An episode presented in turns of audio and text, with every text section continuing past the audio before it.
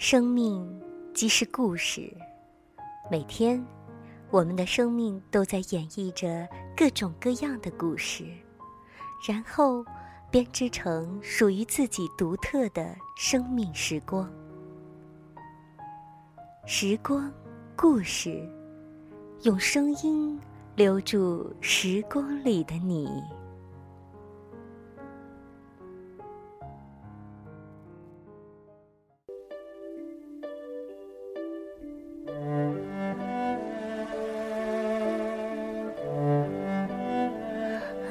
亲爱的朋友，你还好吗？感谢你此时此刻的陪伴，与我在声音的世界里相遇。这里是讲述生命故事的节目《时光故事》，我是秋霞。如果你有想要分享的故事，欢迎投稿至二六九幺二九幺零九七 at qq.com，二六九幺二九幺零九七 at qq.com，欢迎你的来稿。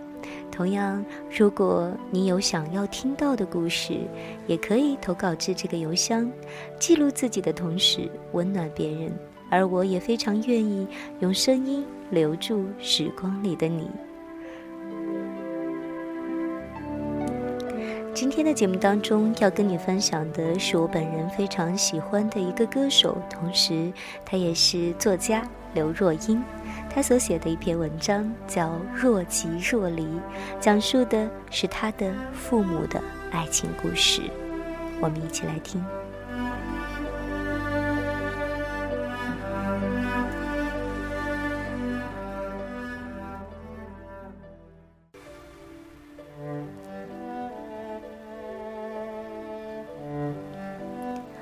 母亲是韩国华侨，中文程度自然及不上父亲。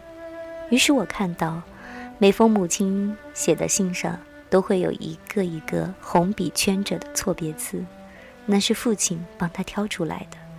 然后又把信寄回给我母亲，我母亲收到后都会在被订正的字旁上写上一整行对的字，就像小学生被罚写生字。因此，每封母亲的信都要这样两度一手，家书。除了讲讲家中事，也是国文教材。父母两人如此不厌其烦，大约也是相互依靠的情谊。极致想到他们的离异，让我不禁鼻酸。据说他们从未吵架，我也好奇，每个人都好奇，他们从没吵过架，为何离婚？到了我自己谈恋爱，才有体会，不吵架的伴侣，才是要命。父亲是一个过分幽默浪漫的人，天塌下来的事，他都可以一笑置之，以为有比他高的人先顶着。写错了一个字，便会自行补写一行的母亲，非常不一样。母亲不能说杞人忧天，但却事事要求尽善尽美。据大阿姨形容，母亲私底下对父亲还是那么一丝不苟的周到。当时父亲的办公室离家只需要走路五分钟，他中午都会回家稍事休息。如果母亲下午需要帮我们洗澡，他会把毛巾先垫在浴缸里，再用毛巾把水龙头包起来，这样放水的声音就不会吵到睡午觉的父亲。但午间无聊的小孩终究会吵。母亲就只好带姐妹俩去台湾疗养院旁的公园玩一个小时，这样父亲才能完全清静。但这种周到发挥到极致，就是两人的压力了。父亲回家进门不愿意脱鞋，对有洁癖的母亲是很大的威胁，但是她又不忍心改变丈夫的习惯。于是下班时间一到，他会沿着父亲从门口到房间的路线铺上毛巾，以防弄脏地板。父亲的不羁性格，让他在还有年轻、还很年轻时，就放下一片大好前程的海军不做，拿了十万元退役金，开了间作家咖啡屋。作家咖啡屋。顾名思义，来的不是作家，就是文学爱好者。父亲遇见了，都转身跟母亲说不能收钱。这样的生意自然是不得善终的。但可能赔了家咖啡厅还不够快意，他接着开了家电影公司。母亲怀着我的时候，就挺着大肚子在电影街穿梭，大概自动化身为制片之类的。父亲自己写了剧本，投资了几部据说很前卫的电影，叫《不敢跟你讲》，女主角是归亚蕾。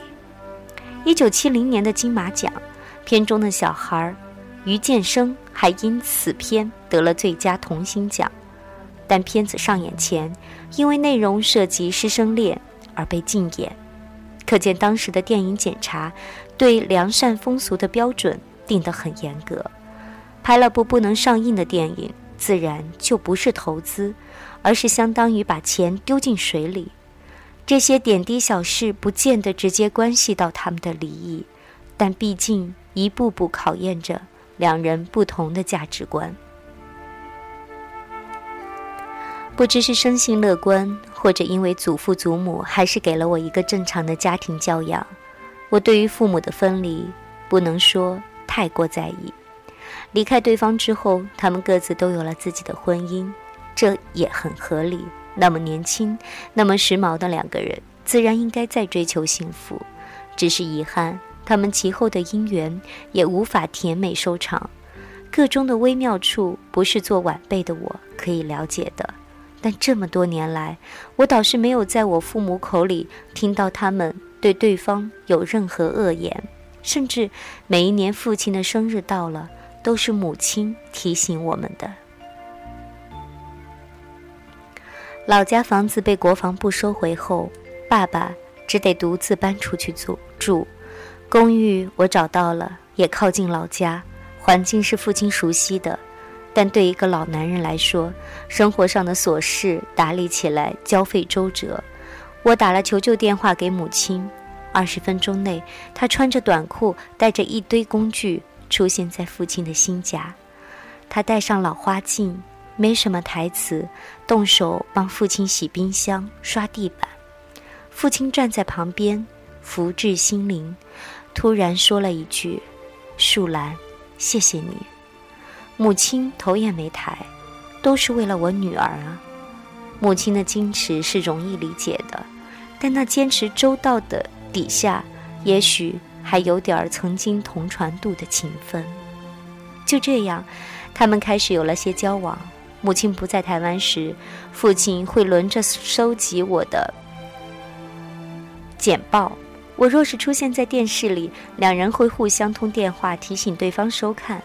我出国时，我家里的除湿机要倒水，母亲会叫我父亲去。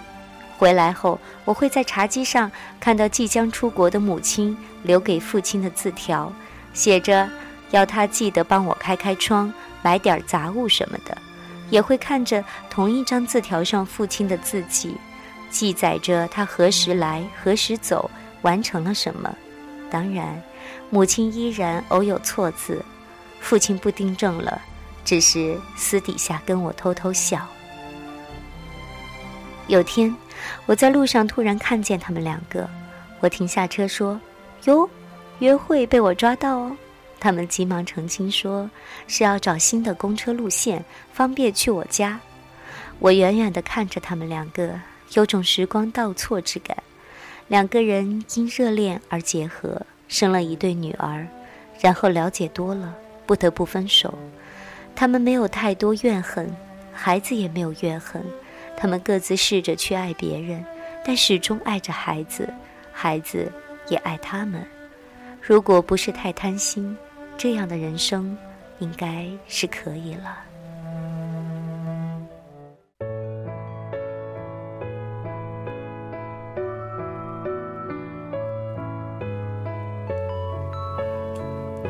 好了，这就是今天要跟你分享的。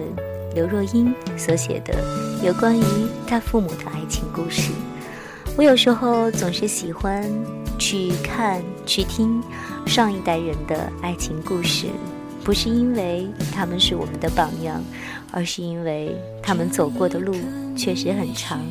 从他们从初恋到经过这样的一种人生体验当中，我们或许可以悟到更多的一些东西。那么节目最后送上这首歌，同样也是来自刘若英，《幸福不是情歌》，时光故事。非常感谢你的聆听，我们下次再会。曾真心付出的，都会失去